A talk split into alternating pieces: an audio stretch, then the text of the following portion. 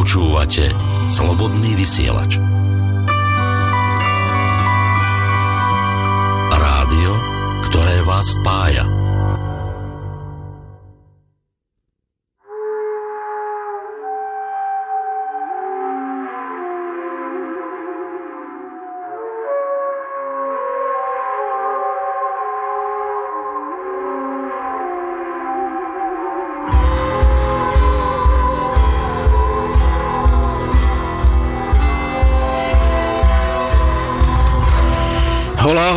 Rodná cesta volá. Znovu sa vám ozývame zo Slobodného vysielača s našou rodnou cestou. Samozrejme, opäť vám príjemné a nerušené počúvanie praje dvojica Žiarislava Boris. O čom sa dnes budeme rozprávať? Možno si niektorí z vás spomeniete eh, na to, čo sme vám slubovali asi pred dvoma týždňami, že dnes sa budeme rozprávať napríklad o tom, ako sa olejkári na šafraníkov premenili. Ako šafraníci Euroáziu križovali. Ale dozviete sa napríklad aj to, že v Rusku slovanské obchodné domy zakladali. A tajným jazykom sa schovárali. A dokonca, to ste určite netušili, že aj Tatra banku zakladali, Maticu a školy podporovali. A s cárom rokovali ruským. No a napokon aj do československých legií vstupovali. Pre tých z vás, kto neviete, že o kom je reč, tak šafraníci. Takže ešte raz príjemné a nerušené počúvanie.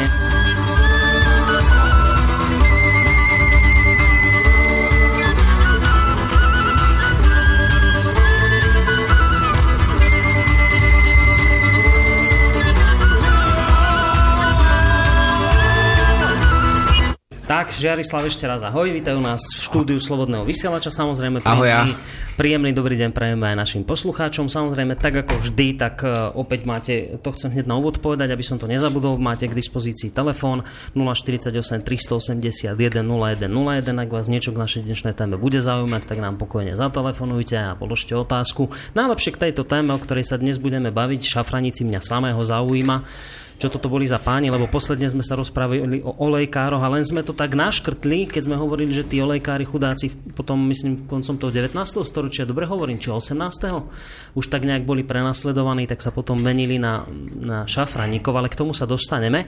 Ešte dokončím tú technickú informáciu, že teda tak telefón máte k dispozícii ako aj Facebook.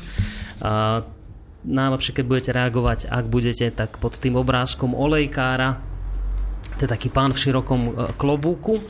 No a prípadne nám môžete ešte písať mail na studiozavináč.slobodnyvysielac.sk Takže Žiarislav, po dvoch týždňoch sa opäť počujeme.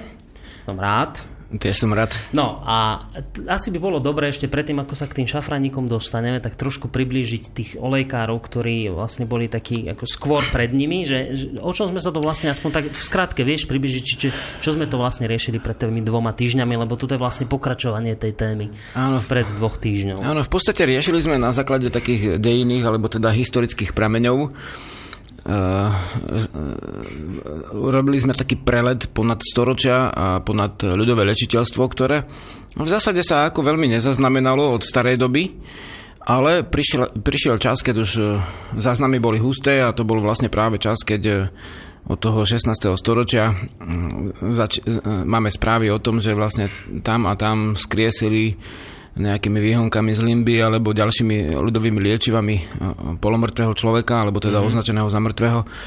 Potom sme rozprávali o tom, že teda sú zdroje, ktoré e, to všetko akože nejak prisudzujú, to, tú výrobu, výrobu prírodných liečiv kláštorom, ale teda hovorili sme, že kláštory tiež čerpali z, naš, z našej prírodnej mm-hmm. v podstate medicíny alebo liečiteľstva. Veď samozrejme vlastne kresťania, keď tu prišli, tak materina duška v Izraeli nerastie, takže museli od vediem a od vedomcov zobrať tie e, znalosti, e, ktoré sme mali od pradávna. A súčasne je zaznamenaný aj, alebo zaznamená taká, taká spätosť prírodného liečiteľstva so slovenským národom alebo etnikom. Pričom vieme, že už potom sme zasiahli do tzv. osvietenského obdobia, keď teda ešte stále boli vyrubované svetohaje mm-hmm. a vlastne vyšli proti olejkárske výnosy. Bol, bol, bola už kolopovinná dochádzka, ale stále to pôvodné prírodné bolo ako keby mimo toho rámca. A tieto výnosy, to sme tam nespomínali, ale to je od roku 1754 po rok 1781, teda koniec 18. storočia boli, boli viaceré buď priame zákazy alebo silné obmedzenia Hej, to si vtedy spomínal, že tí lekárnici sa Hej, búrili olejkarstva, áno, lekárnici. voči olejkárom. Lekárnici vlastne naliehali, aby olejkarstvo bolo mimo zá- zákona. Mhm. No a postupne sa prispôsobila vlastne štátna, štátne zákonodárstvo, štátna byrokracia sa prispôsobila, môžeme povedať tak ako v nedobrom zmysle novej dobe. A e, v, v zásade e, niekedy na prelome 18. a 19. storočia ide do popredia šafraníctvo. Hej. Čiže, čiže olejkárstvo potom vplyvom tých rôznych perzekúcií, ktorým boli vystavení olejkári, tak úplne zaniklo? Takto, v, napríklad v roku 1783 až No. 84 boli súčasne vedľa seba e, e, vydávané olejkárske aj šafranické pásy. Teda Mhm. pre, pre tých hlavne, čo nepočúvali minulú reláciu, alebo čo aj vlastne počúvali, ale treba to si človek takto ako dobre pripomenúť, nevyhodnotí, tak uh, títo olejkári sa pod vplyvom tých tlakov, že nemôžu byť teda liečiteľia ľudoví, Mhm. ale musia byť teda buď teda uznaní iba liečiteľia, ale vieme, že že bežní Slováci nemali na peniaze na školy v tej dobe, takže uh, ale uskutočňovali vo veľkom liečiteľstvo. Tak vlastne pod vplyvom týchto zákazov a, a obmedzení prešli na šafranistvo. Hej. Otázka je, čo je to šafranistvo. Hej. K tomu sa dostaneme, ale ešte to... Ale to v zásade e, te- ten, ten konec, e, alebo 1783, to je dosť presné, uh-huh. sú súbežne vedľa seba aj olekárske a aj už šafranické pasy. To znamená, tí, ktorí predávali aj iný tovar okrem olejkov, Tie bežne... pasy to je niečo, že to oni museli dostať, aby tak mohli... Áno, oni cestovali totiž uh, po celej, ako sme hovorili, Európe, potom po Rusku až, až po Sibír, do Bezarábie chodili, do Turecka a, teda vlastne do krajín Blízkeho východu. Dneska ich tak označujeme teda ok, ok, okrem Afriky, skoro všade, lebo vlastne do Ameriky sa tiež dostali pozdĺž drotarskej čiary a vysťahoval, vysťahovali si niekedy už potom v tom 19. storočí išli aj do Ameriky, ale v zásade e, hlavne Európa a Severná Ázia, teda v ruskej monarchii, nachádzajúca sa a tiež Bezarabia, teda vtedajšie prevažne moslimské krajiny, ktoré sú zasahujú cez Kaukaz až do úrodného polmesiaca, hej, tak tam chodili Slováci všade. A tam vlastne zakladali, e, na, najprv tam len chodili ako podomoví obchodníci s liečivami alebo olejkami, alebo teda iným tovarom. A e, vďaka tomu, že prekračovali hranice, teda e, legálne, hej, alebo tí, čo, čo na čierno, tak to nemáme zaznamenané, tak tí, čo legálne, tak ta, e, tam v podstate máme tie záznamy dosť podrobné. A sú o tom štatistiky, hej, keď kto skúma vlastne tie knihy, dejné zdroje, tak to môže dospieť k tomu, ale to bežný poslucháč ne- neskúma, takže my dávame tieto správy takto. A v, e, ako e, ten rozpuk toho cestovateľstva oficiálneho nastal niekedy okolo roku e, 1800.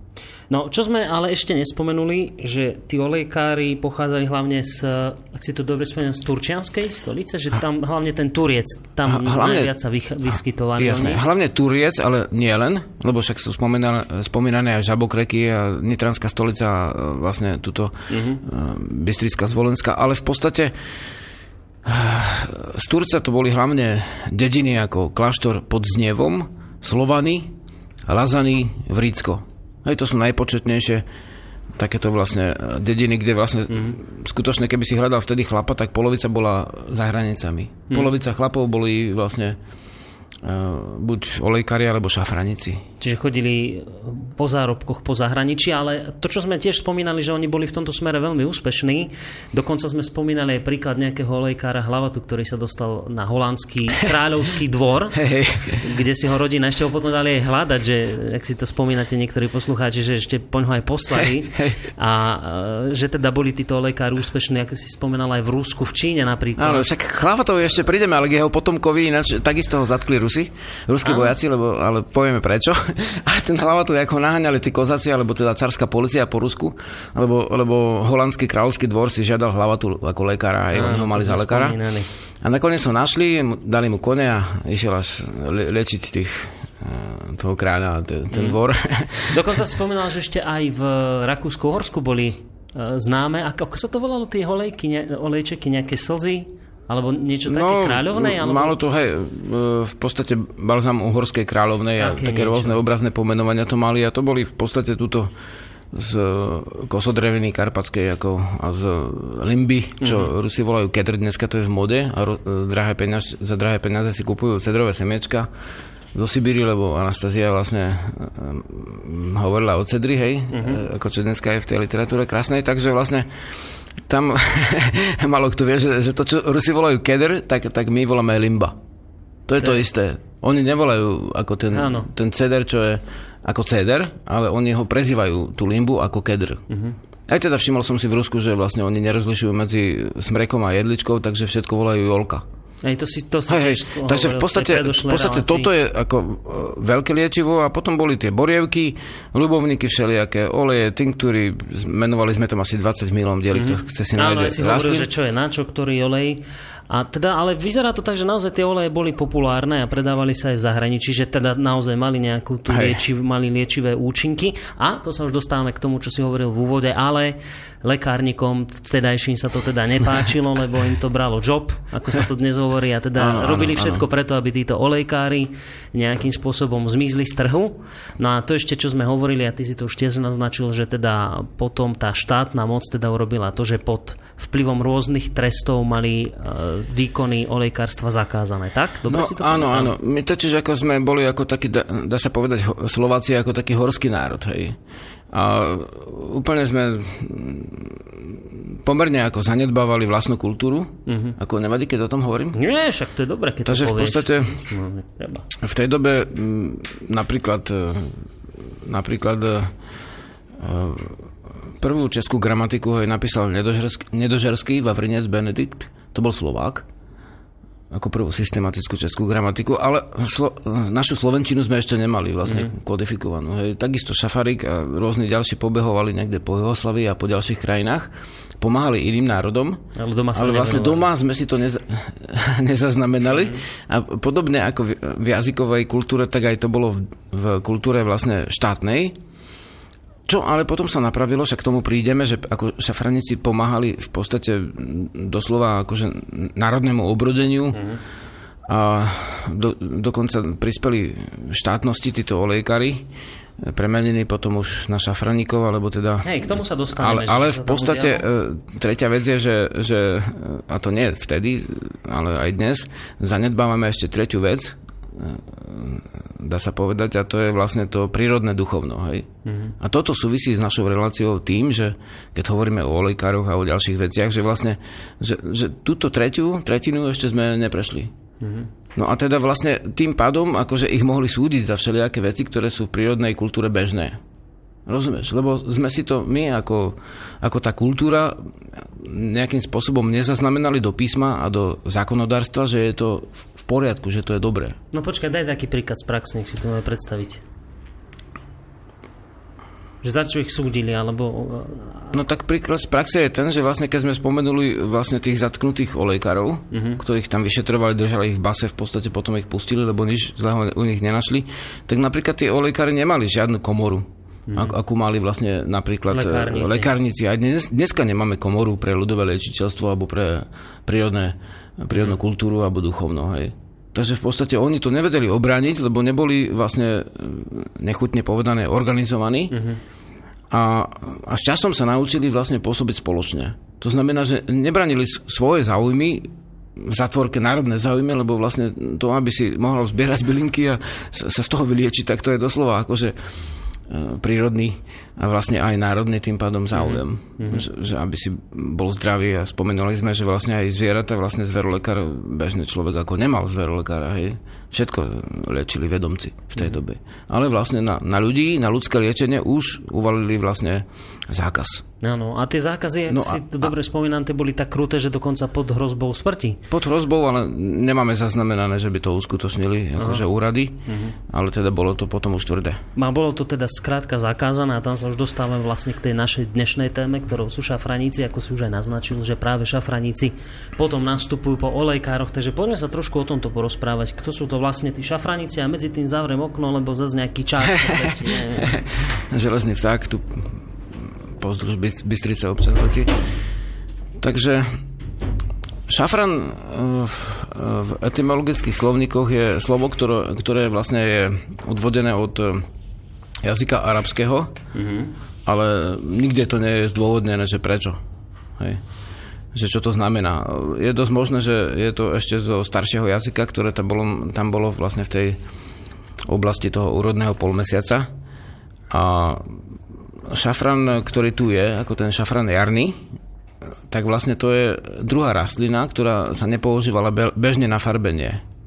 Ale vtedy používali na farbenie látok a to bolo, to bolo vlastne šaf, šafraníci, tí, ktorí obchodovali s tým farbivom, mm-hmm. korením a liečivom. Počkaj, tak šafrán bol zároveň aj farbivo, hej, aj, aj liečivo? Všetko zároveň? sa točí okolo šafranu akože rastliny, hej? Mm-hmm. Je to príbuzná rastlina ako šafr, šafran jarný, nejde o nejaké úplne iné pomenovanie uh, podobnej rastliny, ale teda inej rastliny, o totožné pomenovanie inej rastliny, ale vlastne je to podobná rastlina ako náš šafran, dá sa povedať botanicky, ale je dovezený, je akože veľmi taký chulostivý na pestovanie, je náročné ho pestovať. Mm-hmm. a e, tento šafran e, pestovali v antike Rímania, hej. Samozrejme ho zdedili po starších národoch a tie staršie ešte po starších a nikto nevie, odkiaľ sa to vlastne pôvodne ako zobralo, z akého brehu, uh-huh. z akej lúky, ale vlastne nakoniec ten šafrán sa pestoval ako veľmi e, vzácný e, taký prostriedok e, aj platenia, aj vlastne obchodu samotného. Ale znamená, na Slovensku sa teda tento druh nepestoval, lebo neprijali podmienky? Na Slovensku sa vlastne nejakú dobu aj vlastne šafrán pestoval. To, to k tomu v podstate vo vybraných niektorých dedinách a v jednej doline a v podstate tie dediny sa tým živili doslova, platili tým aj dane, mm-hmm. ale v podstate neskôr uh, začali obchodovať tí dedinčania aj so šafranom, ktorý nebol z, z ich dediny. Hej. Napríklad v Bojniciach bol vyhlas, vyhlas, Áno, vyhlasený som... dobrý šafran. No. Dokonca, akože, najkvalitnejší vraj. No aj na semena, hej, že akože ušlachtili, alebo ako dneska by sme povedali, hej, niekto povie na sortu. Takže vlastne e, nejaký čas sa to pestovalo, asi tak storočie, môžeme mm-hmm. povedať zjednodušene, ale nebol z toho nejaký trvalý vlastne, trvalá kultúra z toho nevzýšla, ale ten názov sa použil na e, nejaké povolenie. Na tých šafraníkov, hej? Že práve vďaka tomu pestovaniu dostali tento, toto pomenovanie. Hej, tak? Že vlastne olejkar, keď už nemohol sa živiť oficiálne predávaním Áno, olejom, to zakazovali. Tak v podstate zobral do svojej lekárničky šafrán najprv, šafrán, mm-hmm. potom v podstate pridal k tomu ďalšie veci, ktoré ľudia potrebovali. A to boli veci dennej um, potreby. Čiže také niečo, ako, že, ako keby som si to dneska predstavil, že drogériu rozdával, alebo také niečo? Nemáš tu vodu? Uh, teraz tu nemám, ale čo, tak môžeme spraviť to tak. Nevadí, že... to je také denné, vec denné potreby, ale v podstate uh, ja to môžem vymenovať, ale uh, sú to v podstate ihly. Ja, čo, čo nosili tí šabraníci so no, sebou? Mhm. Zobrali do krošne ihly. No. Zobrali gombiky, mm-hmm. nite, vlnky, nože, nožnice, detské odevy, ktoré sa miňajú, hej, fajky, prstienky, ústne harmoniky, pišťalky, mydla, voňavky. Teda to, čo ľudia Taký denne potrebovali, tovar, alebo občas potrebovali, uh-huh. tak ten bežný spotrebný tovar, ten šafraník už mal na tej, v tom pudle, na tej krošni. Keď bol bohatší, tak si zobral dvojkol, dvojkolesový vozík uh-huh. Hej, a keď už, keď už potom mal na konia, tak si zobral konia a ďalšie dve kolesa. Takže mal už vlastne rebriňák alebo nejaký taký väčší, väčší voz. A keď už mal väčší voz, tak už mal aj pomocníka. Zaučal ďalšieho. Hmm. A takto sa to vlastne postupne šírilo. No. A, že, že vlastne on zistil, že vlastne tuto na Slovensku v podstate niektoré veci boli z Viedne, ako kúpené, ako z Rakúska z fabrik, treba ihly sa liali už tedy. Niektoré veci boli, dajme tomu si vyrobiť sám, hej. Mm-hmm. A niektoré veci zobral od iných obchodníkov. A aby mal úspech vo svojom odbore, tak museli ísť tam, kde tie veci chýbali. Jasné. No a teraz mi povedz, že, lebo však tí šafraníci vznikli potom neskôr z tých olejkárov, ktorým zakazovali robiť to, Hej, čo robili. hej. No a títo šafraníci, oni potom aj pokračovali v tom predávaní tých olejov, alebo tie už úplne potom sa stratili nejak? Ako to bolo s týmto? Tí šafraníci ešte nosili olej, ale napríklad ruské úrady prijali vlastne tereziánsky zákon na zákaz olejčekov.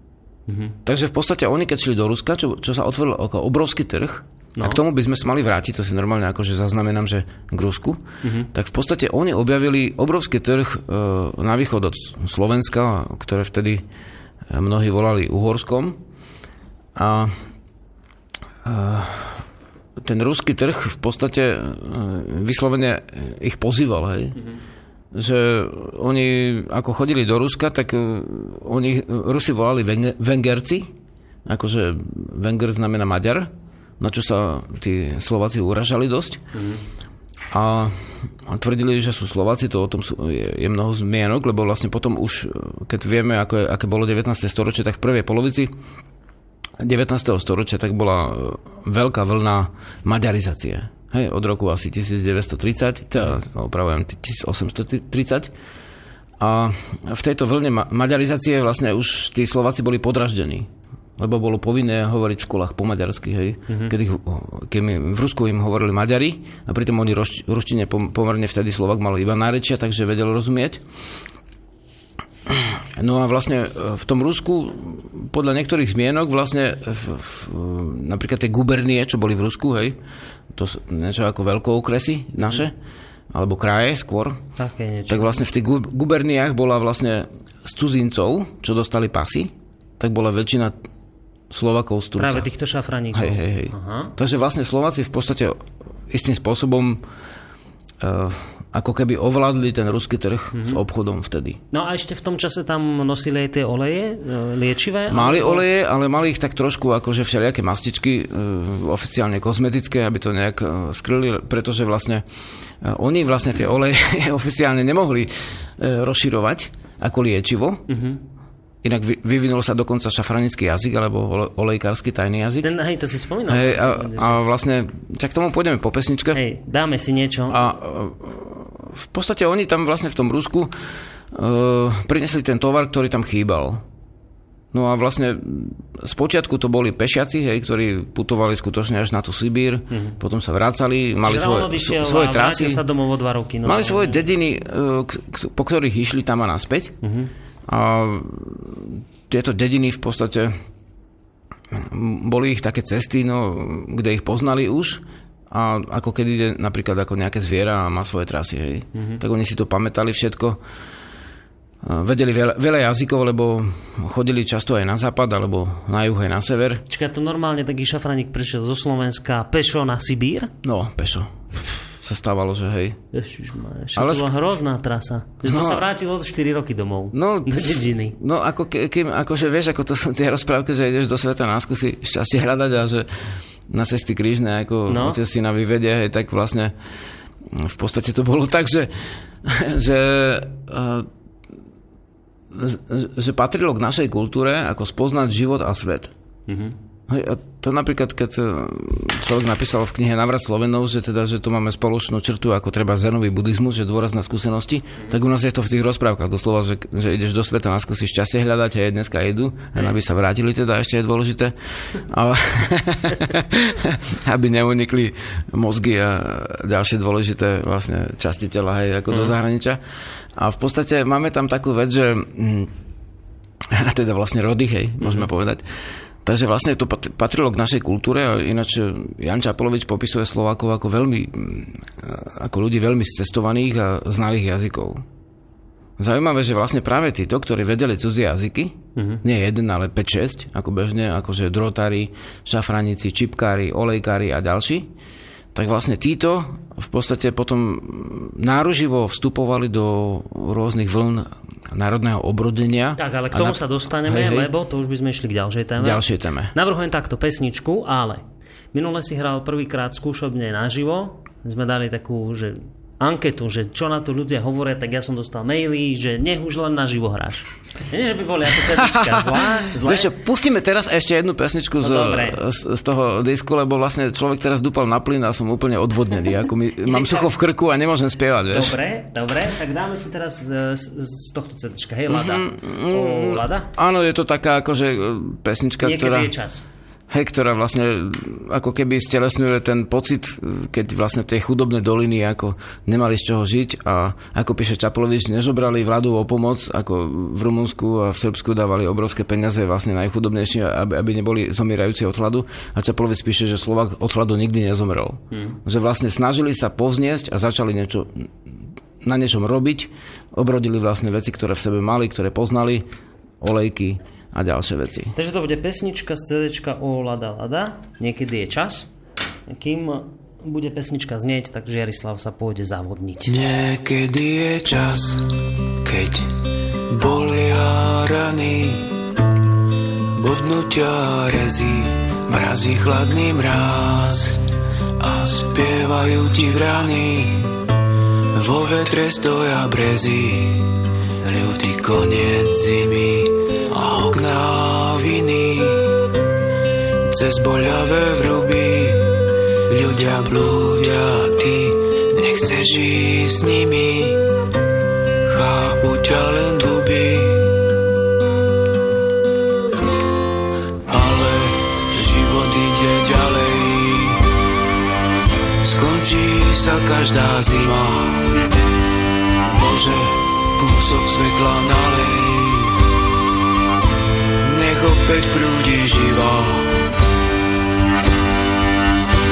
Niekedy je čas, keď bolia rany, odnutia rezí, mrazí chladný vietor a spievajú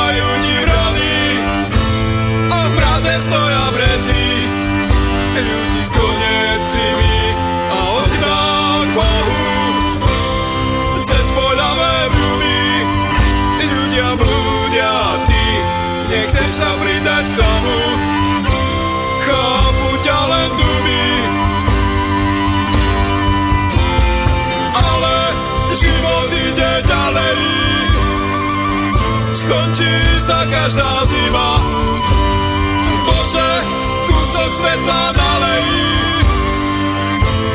Nech opäť prúdi živa, ale život ide ďalej.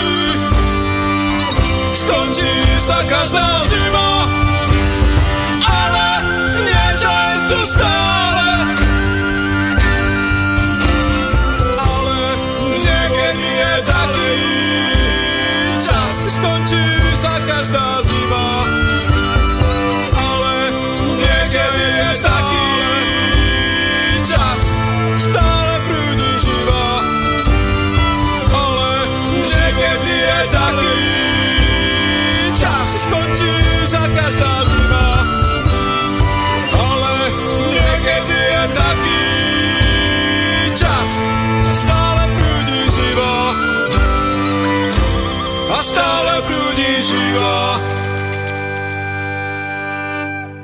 Tak, príjemný dobrý deň, vážení poslucháči, počúvate reláciu Rodná cesta. Dnes sa spolu so Žiarislavom, ktorý momentálne ale v štúdiu nie je, ja verím, že sa ešte vráti do konca relácie, tak dnes sa venujeme šafraníctvu. Tí, ktorí ste nás počúvali pred dvoma týždňami, tak sme túto našu reláciu začínali olejkárstvom, a teda olejkármi, o ktorých sme v tom úvodnom stupe hovorili, že to boli v podstate ľudoví liečiteľi a olejkári, pretože bežný Slovák v tom čase jednoducho nemal peniaze na lekárov, tak práve využívali služby týchto olejkárov, ktorí vyrábali rôzne liečivé oleje a to, čo sme už vlastne v minulej relácii spomínali a dnes sme to tak trošku pripomenuli, že tie oleje naozaj boli liečivé, čo vlastne dokumentuje aj fakt, že sa predávali veľmi dobre v zahraničí a mnohí olejkári cestovali skutočne po celom svete, ale keďže im to nakoniec vďaka lekárnikom zatrhli tento ich job, ak to tak mám povedať v jazyku dnešnej reči, alebo dnešným jazykom, tak postupne sa preorientovali na šafraníkoch a práve o nich sa dnes rozprávame so Žiarislavom.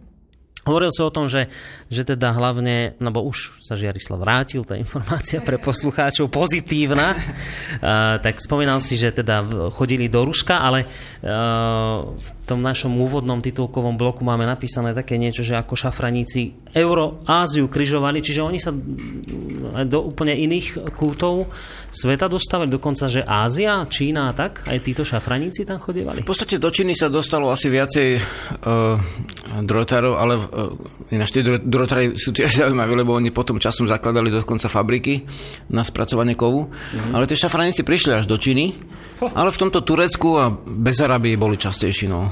Ako tam ešte ten Kaukaz. A keď už potom uh, spravili železnicu, mm-hmm tak som sa napil vody, hneď som živší. No vidíš. Ešte mám tu ako skvelý vlastne čaj s tým z metov a s ďalšími bylinkami, tak... No, a kedy si dáme reláciu presne o bylinkách, že ktorá je na čo a ako to pôsobí. A vidíš, dobre, že hovoríš, lebo my tu vlastne celý čas rozprávame o šafraníkoch, ešte stále ja neviem, čo ten šafrán vlastne bol za bylina a je za bylina liečivá, že prečo oni vlastne práve s týmto šafránom začali obchodovať. No tak ti môžem povedať, že čo sa tým liečilo, no. to, to vyriešilo vec. No ale to že... tým šafránom, to ešte musíme pripomenúť aj tuto pre pána Valašťana, ktorý tu mm-hmm. sedí s nami a za chvíľočku ho zapojíme do relácie, že to nie je ten šafrán taký, čo tu teraz rastie, ale taký iný šafrán. To je príbuzný, to, ale vlastne príbuzný. tento je iný šafrán, to je to šafrán jarný, no. čo je podobný na jesienku. Áno, ale ten, a... čo sa tu už nepestuje teraz, tak ten sa na čo všetko používal, s čím vlastne obchodovali no, títo šafráni? No vlastne, e, teraz dôležitá správa aj pre tých, čo chodia do prírodných lekární a do čajovní, tak vlastne čajovníkový olej, ako mm-hmm. titri olej, hej, no. je teraz niečo, čo bol kedysi šafrán. To znamená, akékoľvek vlastne kožné ťažkosti, to znamená zadreniny, e, dezni- očistenie, hej, rány, mm-hmm. drobnej v podstate povzbudenie tej kože vonkajšie a aj živodráh, teda nervov, ktoré sú, sa kožou začínajú, tak to všetko sa riešilo šafranom a potom sa používal na opuchliny, proti kašľu, ženským ťažkostiam, teda infekciám a vlastne iným proti horúčke, plusným, pečeňovým, očným eh, nemociam spolu s terpentínom proti eh, ušným, ďalej mm, proti závraťom a zápche a dokonca aj proti prebytku vody v povahe, teda melancholii. Áno. To znamená, že, že bol to všeobecne taký povzbudzujúci, voňavý prostriedok. Uh-huh. Doslova ako dneska čajovníkový olej, keď, keď je taký bežný, že kúpiš flaštičku a keď máš zapareninu uh-huh. alebo drs, niekde potrebuješ niečo očistiť, kútik alebo čo, tak dáš tam ten čajovník, uh-huh. tak vtedy to bol šafran. Čiže presne ten, to, čo sa dneska no, používa. Nie presne, lebo každá, každá zelenka má trošku iné účinky, ale v mnohom to pripomína ako to všeobecné použitie toto. Hej, ten tea olej uh-huh. je dosť teraz taký no, vychytený. Aj to volám po anglické. A, ako to a ten také... šafrán sa ešte dá dneska zohľad niekde ako v lekárniach, či už no, by som ten povedal, nepravý? Že, že už nie, ako, vôbec by som žiadnu zalinku ne, nenazval, že nepravá, lebo však sú také Každá... Predstav si, ak sa môže tá bylinka uraziť, keď je povie, že nepravá. To je inak tiež pravda. Ako v podstate, po, predstav si, že niekto by povedal, že si nepravý redaktor, lebo nevysielaš vlastne na, na eteri, len na internete, hej. No. Tak to by bola hlboká úražka, lebo vlastne robíš veľmi jadrové veci. Ale v podstate z tohto hľadiska uh, Iný druh šafránu. Sú, sú dve, dva slovenské príslovia, príslovia, že z každej zhalinky nejaké účinky, alebo ne také bylinky, čo by nemala účinky. Takže to bol uh-huh. iný šafrán, uh-huh. ako ten náš. Ten náš tiež je liečivý, ale vlastne treba ako keď niekto si dá šafrán do kvetináča alebo do nejakej flašky, a, alebo aj záružlie a iné veci, tak nemôže tú vodu piť, lebo tá voda by mo- mohla spraviť zle. Takže vlastne tie, bežne tie liečivá ako sa nemôžu brať v akýchkoľvek dávkach. Uh-huh. Ale ten šafrán sa doslova sa vlastne e, farbilo sa vlastne tými mm, tyčinkami, čo sú vlastne samče. Hej, akože... Počkaj, to je taký červený kvet, nie? No, takto, že kvet má vlastne okvetné listky, má bliznu, to je ženská vlastne uh, časť kvetu. Časť kvetu a má tyčinky a to sú vlastne mužské časti kvetu, hej, ktoré mm. trčia vonku. A tie tyčinky majú veľa farbiva. To, že oni nazbierali tie kvety a nejak dostali z tých tyčiniek to farbivo vonku, ono bolo veľmi výrazné. Bolo buď modré, alebo žlté, alebo bolo až krvavo červené, hej, mm-hmm. také ostre červené farbivo. Boli teda rôzne tie ešte poddruhy toho šafranu, Aha. farebné, ako máš dneska rúže. A v podstate toto si vlastne, to, toto malo obrovskú hodnotu a na Slovensku sa tým, tým, týmto živili niektoré dediny. Čiže pestovali práve... Hej, hej, pestovali len šafrán skoro, už ani zemiaky nepestovali, si ich kúpili, alebo len tak pre seba Mhm. a pestovali hlavne ten šafrán, lebo to bolo veľmi vyhľadávané vlastne zbožie, alebo teda vlastne uh, v podstate tovar, hej. Mhm. Takže, takže vlastne e, toto bolo aj liečivo a bolo to aj niečo, čo všeobecne bolo uznávané ako farbivo, takže nebol s tým, nebola s tým ťažkosť. A úplne preto- prirodzene tí olejkári prešli tým pádom ako na to Jasné. šafraníctvo. Aha, čiže práve vďaka tomu sa potom mohli dostať aj na tie zahraničné trhy, kde inak bolo lekárstvo zakázané, že to vlastne prezentovali ako technický tovar. Takže na farbenie, ale zároveň to používali aj ako liečivo a tým pádom to Áno. bolo povolené. Áno, a už keď vlastne obchodovali s tým, s tým šafranom, ktorý bol súčasne aj vlastne, niektorí, s tým, niektorí to považovali dokonca za menu. Vieš, ako v určitých obdobiach bola mena napríklad zlato, hej? No. V mnohých obdobiach bola koška mena, starších. No, Ako Chorváti majú kuna, to je koška z kuny. Niekde bolo meno ako mena, že hrivna, ako glivna, je na Ukrajine dodnes. A niekde bola mena, dajme tomu plátno, že, že sa meralo a z toho máš platiť a sa trhalo a teda z toho je trh. Hej? A v určitom období bola mena vlastne šafran. Jedna, jedna zo zastupných mien, hej, ono sa, ono sa tie meny prevádzali, to boli prírodné meny vtedy, lebo to ešte niečo znamenalo. Dneska, keď máš meno tisíc, dajme tomu, neviem, čo už povieš, hej, čokoľvek, No, eur. tak to je, no napríklad, tak to je ako nič. Tisíc eur v prírode nenájdeš. Hej. To nemáš s čím porovnať, to je čistá mágia. Ale vtedy to bola vlastne fyzikálna ešte Čiže jednotka. nejaká hodnota sa- niečo sa za tým lebo skrývalo. telesne sa dalo to na niečo ako prepočítať. Mhm. Takže to bola ešte taká vlastne mena.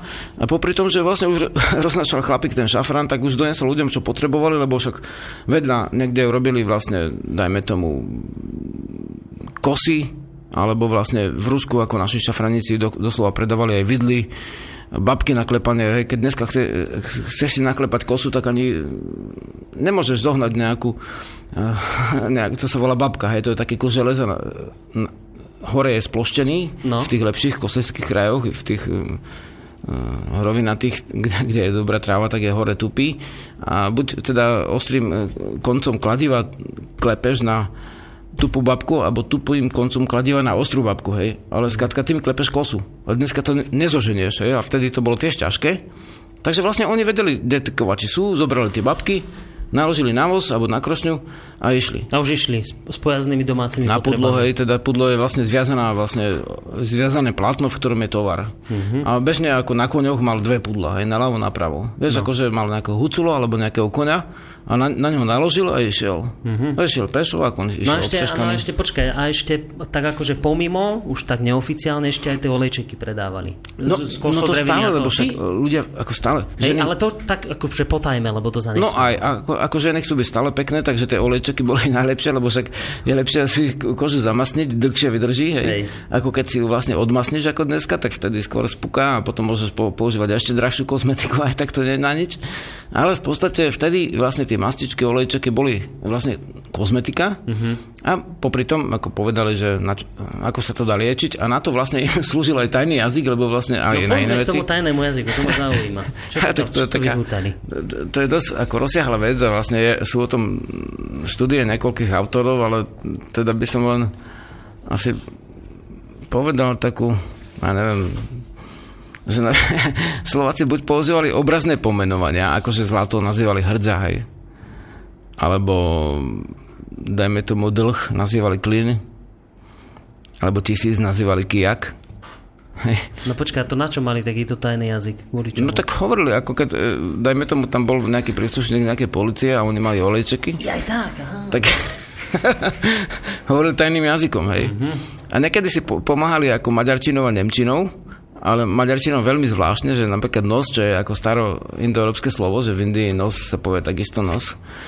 A, a ako ten, to, čo sa nesie pre tebou, a, po, povedali, že nosáloš, alebo napríklad na kožu, že kožáloš. Uh-huh. A už im ako ten z druhého národa človek nerozumel, alebo na bradu, že bradáloš. A, a napríklad cisár e, nazývali Bača, čo nie je až také vzdialené ruskému Baťa, hej, lebo vlastne tam cár ako bol Baťa. Takže v, tej, v tých krajinách, kam, kade išli, mm-hmm. tak vlastne e, brali tie slova, alebo si ich trošku akože, napríklad e, uchvatné etymologické pomenovanie Francúza je Fero. Oni? Teda Francúza označili slovom Fero, ale pritom Fero je František a František doslova značí Francúzik. Že ako keby vedeli etymológiu, že skutočne to boli niekedy až jazykovedci. Mm-hmm. Ako možno, že nie vždy, e, ináč na iné národnosti, to je treba na tú, ktorú obchodovala najčastejšie, tak volali Hegoň, alebo Turek nazývali holohrívaň. teda, že Slováci boli často ako, že mali vrkoče alebo teda dlhé vlasy mm-hmm. a Turek nemal, tak bol holohrí, holohrívaň, hej. No počkaj. Nikto mu nerozumel, tiež... že kto to je, lebo keď obchodoval v Turecku, vieš. to je tiež dôležité, to sa o ktorom časovom období rozprávali tí šafránici, oni v ktorom to je čase? Už, toto je už 19. storočie, teda Aha. 1800 a ďalej to je rozvoj šafranictva. Uh-huh. Čiže to bolo tak v začiatkoch 19. storočia. Dobre, Ideme si hrať, ale tentokrát už nie z CDčka. Hej, no, tak? tak Donesol si si husle. Tak na potešenie mnohých poslucháčov si si priniesol husle, lebo oni posledne e, tam písali na Facebook a na mail, že nech len hrá naživo. No tak Žiarislav opäť bude hrať naživo. Ja som spomínal, že zapojíme aj pána Valašťana. Pán Valašťan, vítajte u nás no, v Boris... štúdiu. Pán redaktor, ďakujem no. pekne. A mne sa už najprv sa mi začala točiť hlava zo slobodného vysielača, potom sa ma začala točiť hlava... Čo by dáme pánovi Valašťanovi, keď sa mu hlava točí? Čo je dobré na točenie hlavy? No tak olejček? Naposledy sme čítali šafrán. Ale na šafrán. No, Záleží, po... že, že z čoho sa točí hlava.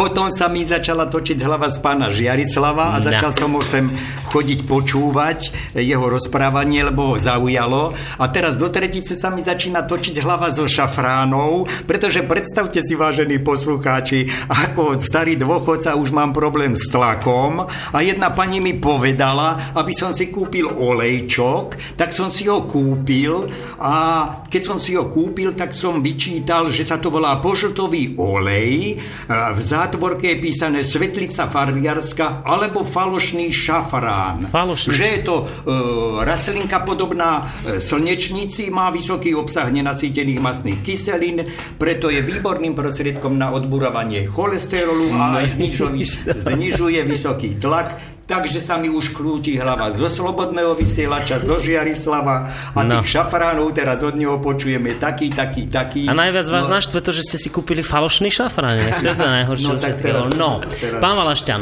ideme vás potešiť, ideme zahrať pesničku naživo, ja som vám vytlačil slovíčka. Ideme, ideme, ideme hrať tu, čo máme slova vytlačené? No, máme, no.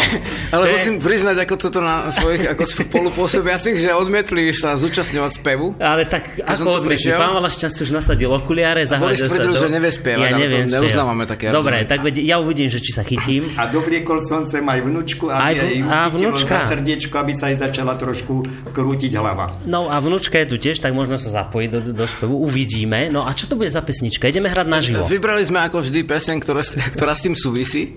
Však, aby sme teraz nepustili nejaký no. pop music, ktorý s tým vôbec nesúvisí, tak um, keď sme hovorili o tých šafraníkoch, olejkároch a čipkároch, ktorí boli vlastne skoro to isté ako Čipkári boli zo Zvolenskej župy, teda aj z blízkosti tohto mesta, kde sedíme, v Bystrice. Pre, prevažne zo Zvolenskej? Títo áno, áno, a často z Horehronia, tak uh-huh. akurát, že tam, tu sa vlastne nevolal sa šafraník, ale sa volal čipkár a nemal až toľko šafranu, ale mal čipky. Aha. Mal všetko ostatné, čo mal šafranik, alebo niečo z toho. Uh-huh. Mal ešte látku, metrový textil, alebo vlastne domáce plátno a ďalšie veci a mal čipky, hej. Jeho, to, to bolo jeho, tak preto bol čipkár, ináč to bol tiež vlastne obchodník, ktorý križoval tieto krajiny, štáty, monarchie a vlastne O tom je jedna pesnička o takom čipkarovi. Dobre. Teda nie o čipkarovi, je to o tom dievčati, ako sa stretla s čipkarom. A to je sa inak zaujímavé. Tak olejkári, tí boli prevažne z Turca. Mm? Títo uh, šafraníci, to som si inak, e, to zase nemám z hlavy, vieš, to som si našiel hey, taký článok, kde tu sa píše, že najznámejším podovými obchodníkmi, tými, tými šafraníkmi hey, sa stali hlavne obyvateľia Vestenickej doliny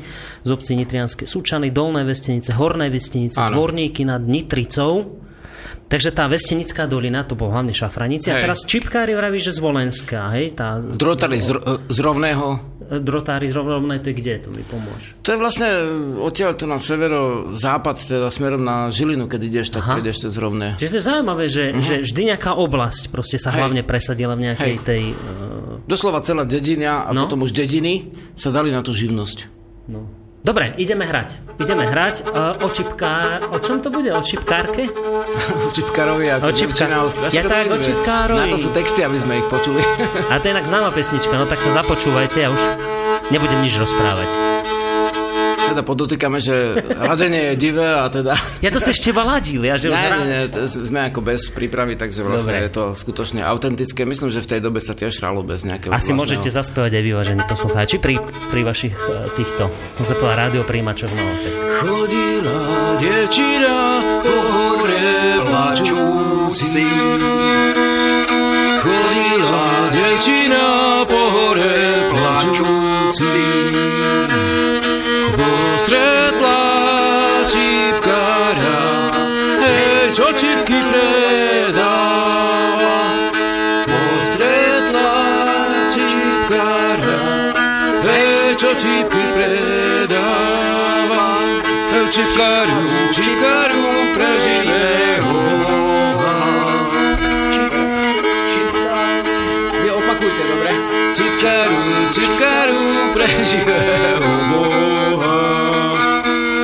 Či mi je čípočka, hej, na jeseň hotová. Či mi je čípočka, hej, na jeseň hotová. Hotová, hotová, ale ju nenesiem. Hotová, hotová,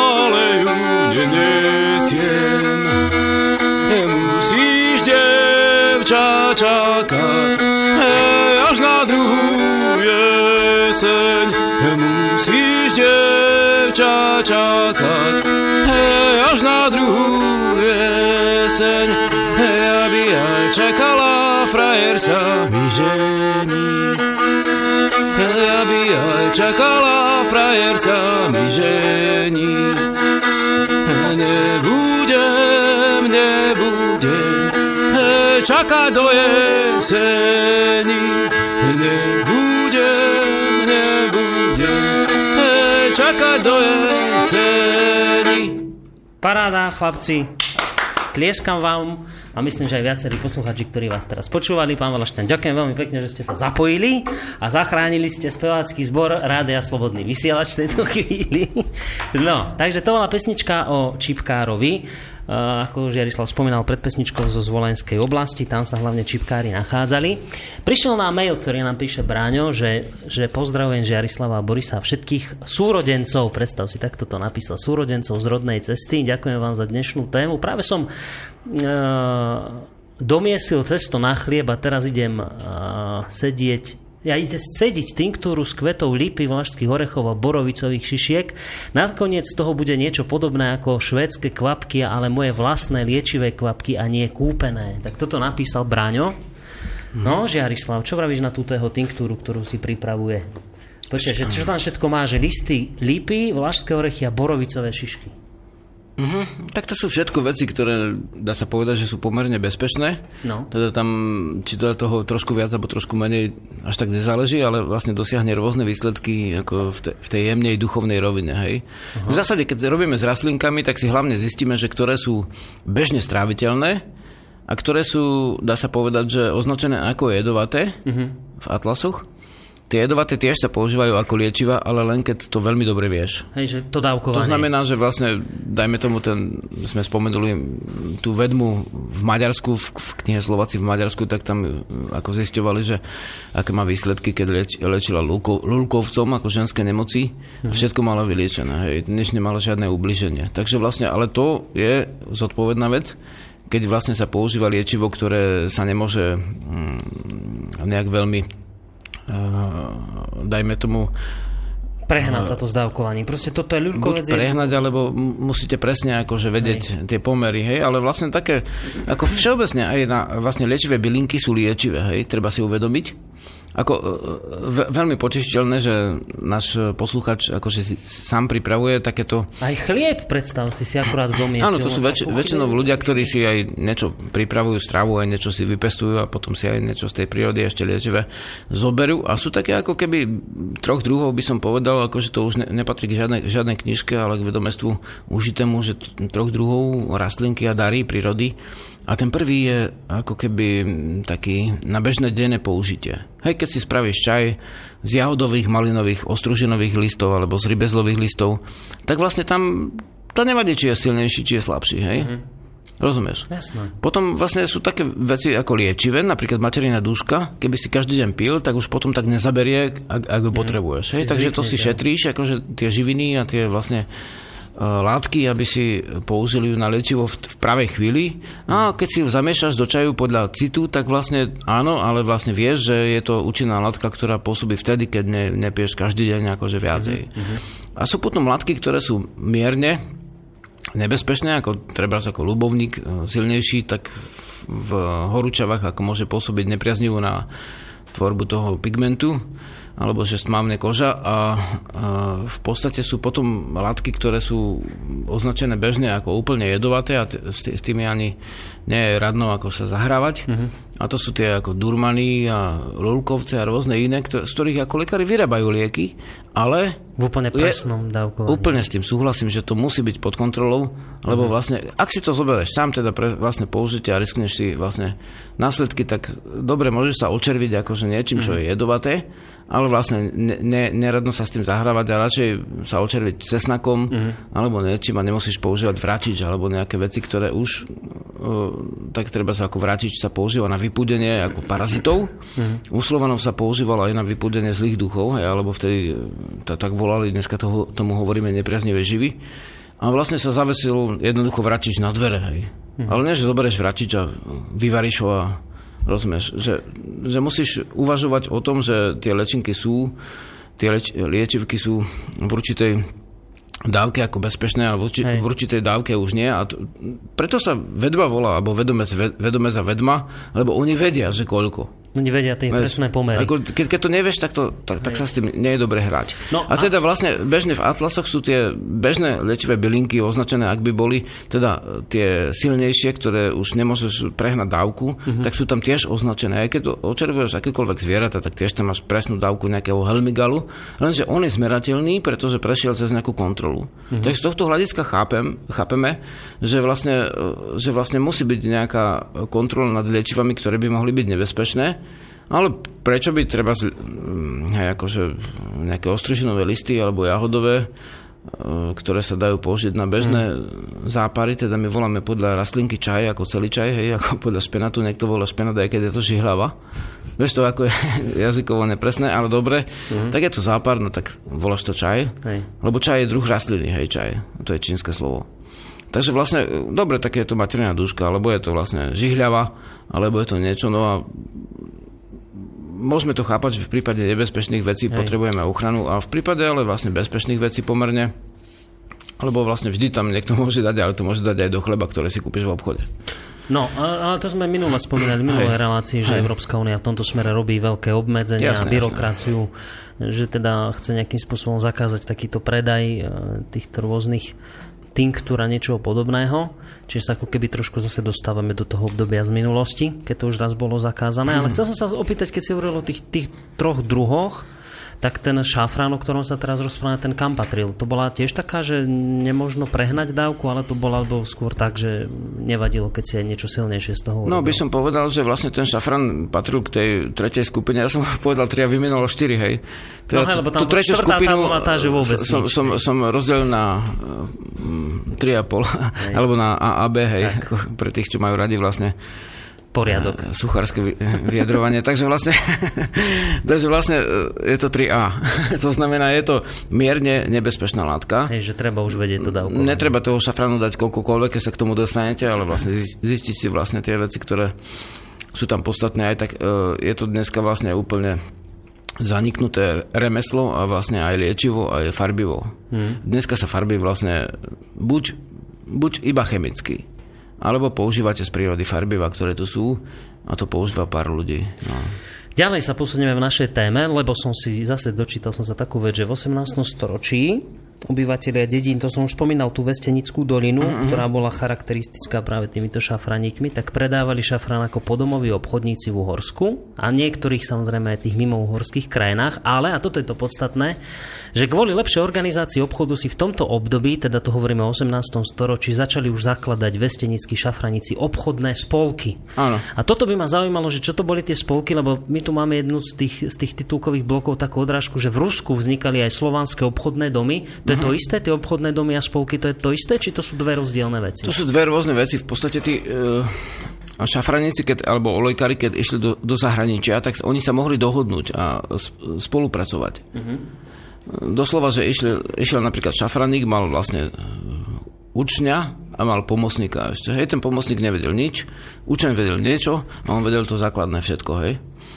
A robili spolky a vlastne e, často cestovali spolu, lebo veď ako všade boli vlastne zbojníci, hej, keď čítaš Jana Čaploviča, tu začiatok 20. storočia, tak tam máš vlastne, že keď taký čipkár išiel niekde do Jugoslavie, tak ich ho zbiali Valasi, Srbi, hocikto. Mm. A v podstate často sa vrátil chudobný domov. Takže vlastne oni sa snažili aj trošku ako pôsobiť ako spoločne, aby si povedali, kde sú tie bezpečnejšie cesty a kde je to horšie a kde pôjdu radšej celá skupina a tak ďalej. A vieš, ako v Rusku to tiež nebolo boh vie čo.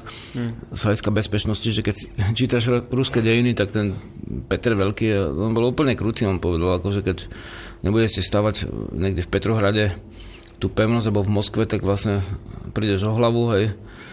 A súčasne, keď niekto kradol, tak ho hneď akože zabili, lebo tam to bolo drsné, mm-hmm. ako dá sa povedať, že možno aj viacej ako tu, o dosť viacej. A keď bol človek cudzinec, tak musel sa vyznať a aby sa vyznal, tak vlastne robili tie spolky, aby si povedali, kde je čo. Hmm. Bolo ich ako tých ľudí na Slovensku zdanlivo veľa, veľa ale si predstav, že tých, e, v jednom roku tu máme e, zmienku o 800 šafraníkoch v Rusku, hmm. ako zachytených nejakou guberniou, hej. To, to je veľké množstvo.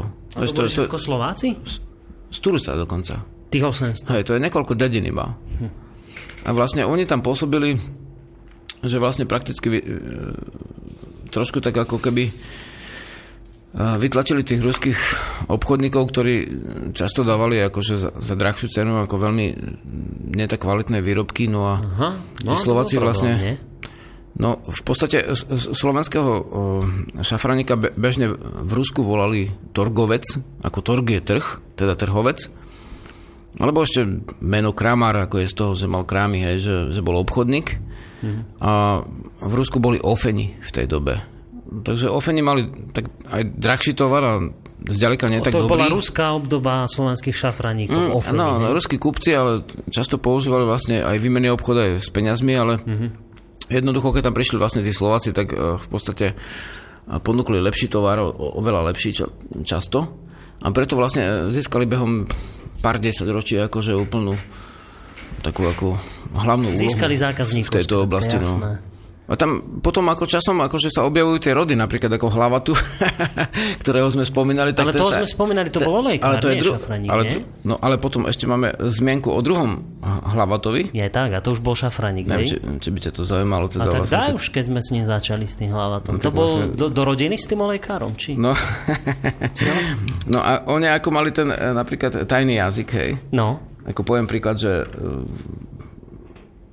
že vlastne balím tovar, lebo ide úradník, sa v, taj, v tajnom jazyku šafranikov povedal Nibim balím, uram valím. Hej, teda úram je z maďar, maďarčiny ako pán a valím znamená, že, že utekám, že utekám hej. Aha. Takže keď zahlasil šafranik, že nibím balím, úram valím, tak nikto nevedel, v akom jazyku to je v tom Rusku, vieš. Hej. Ja prišiel ten kozák že, že treba. Tohto a mal nejaké hlasné, že predáva lečivo alebo niečo. Aha. Takže že, že, že, že urychlene balil do pudla a na vozy.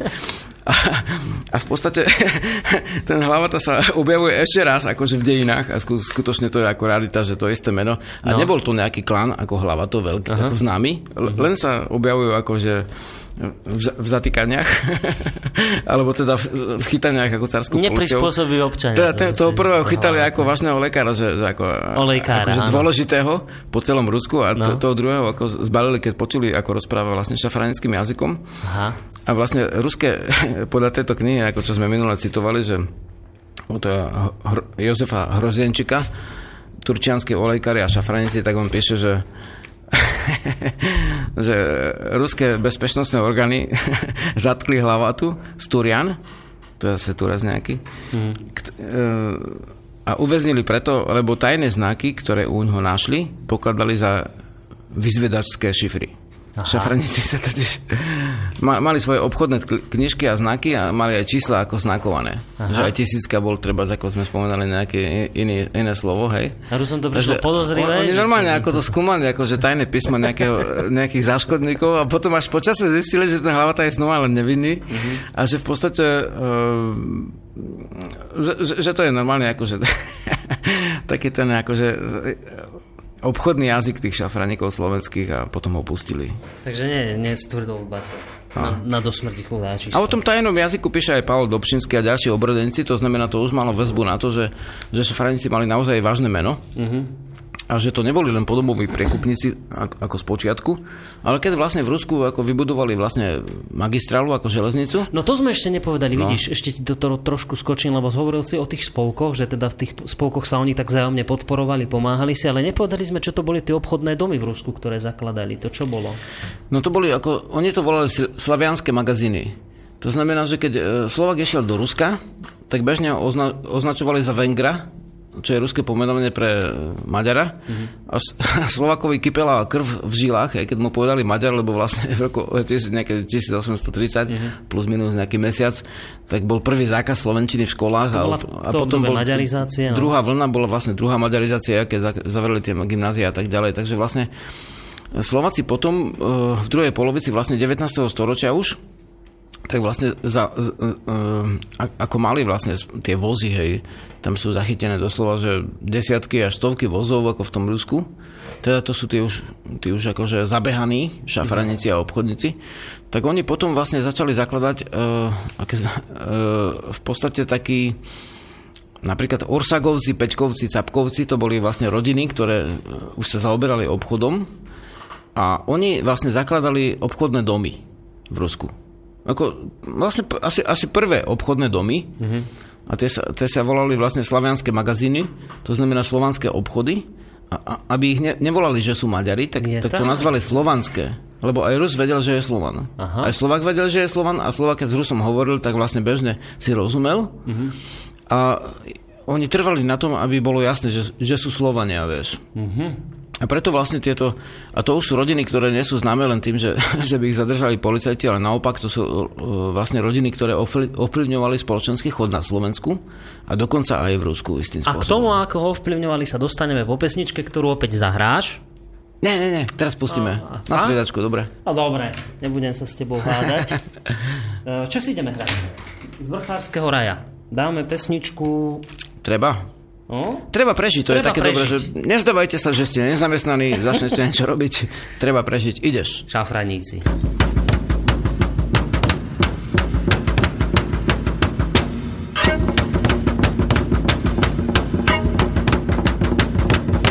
Treba prežiť, musíš prežiť, prežívaš. Treba prežiť, musíš prežiť, prežívaš.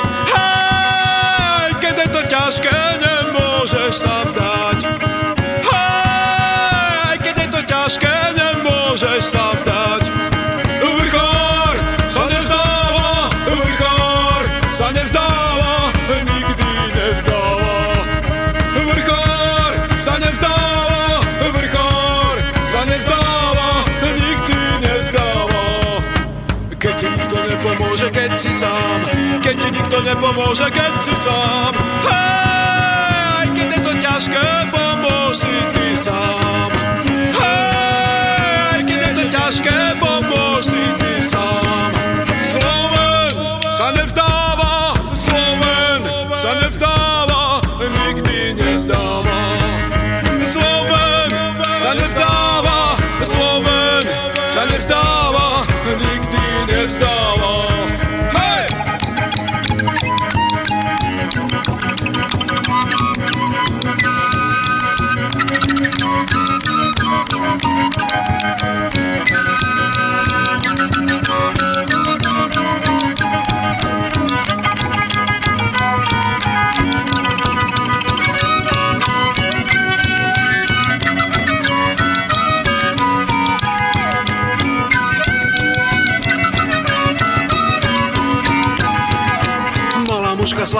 Prežíva, veľký medved mocný ja prežíva. Hej, aj keď je to ťažké, stále prežíva. Hej, aj keď je to ťažké, stále prežíva. Bytosť sa nevzdáva, bytosť sa nevzdáva, nikdy nevzdáva. Bytosť sa nevzdáva, bytosť sa nevzdáva,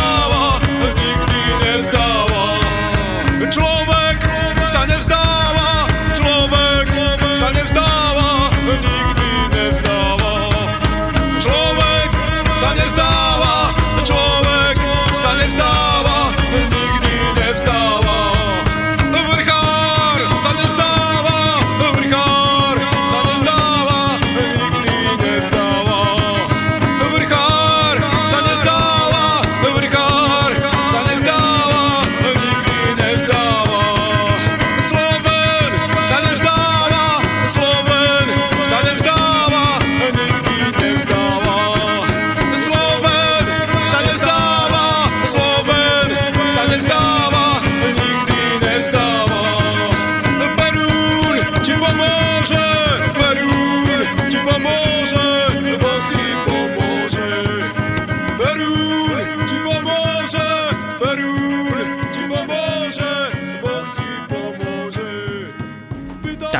dobrý deň opäť, vážení poslucháči. Počujete reláciu Rodná cesta. Dnes sa rozprávame o šafraníkoch. Ak nás počúvate od, za- od začiatku, tak už máte predstavu, čo to boli za ľudia, títo šafraníci.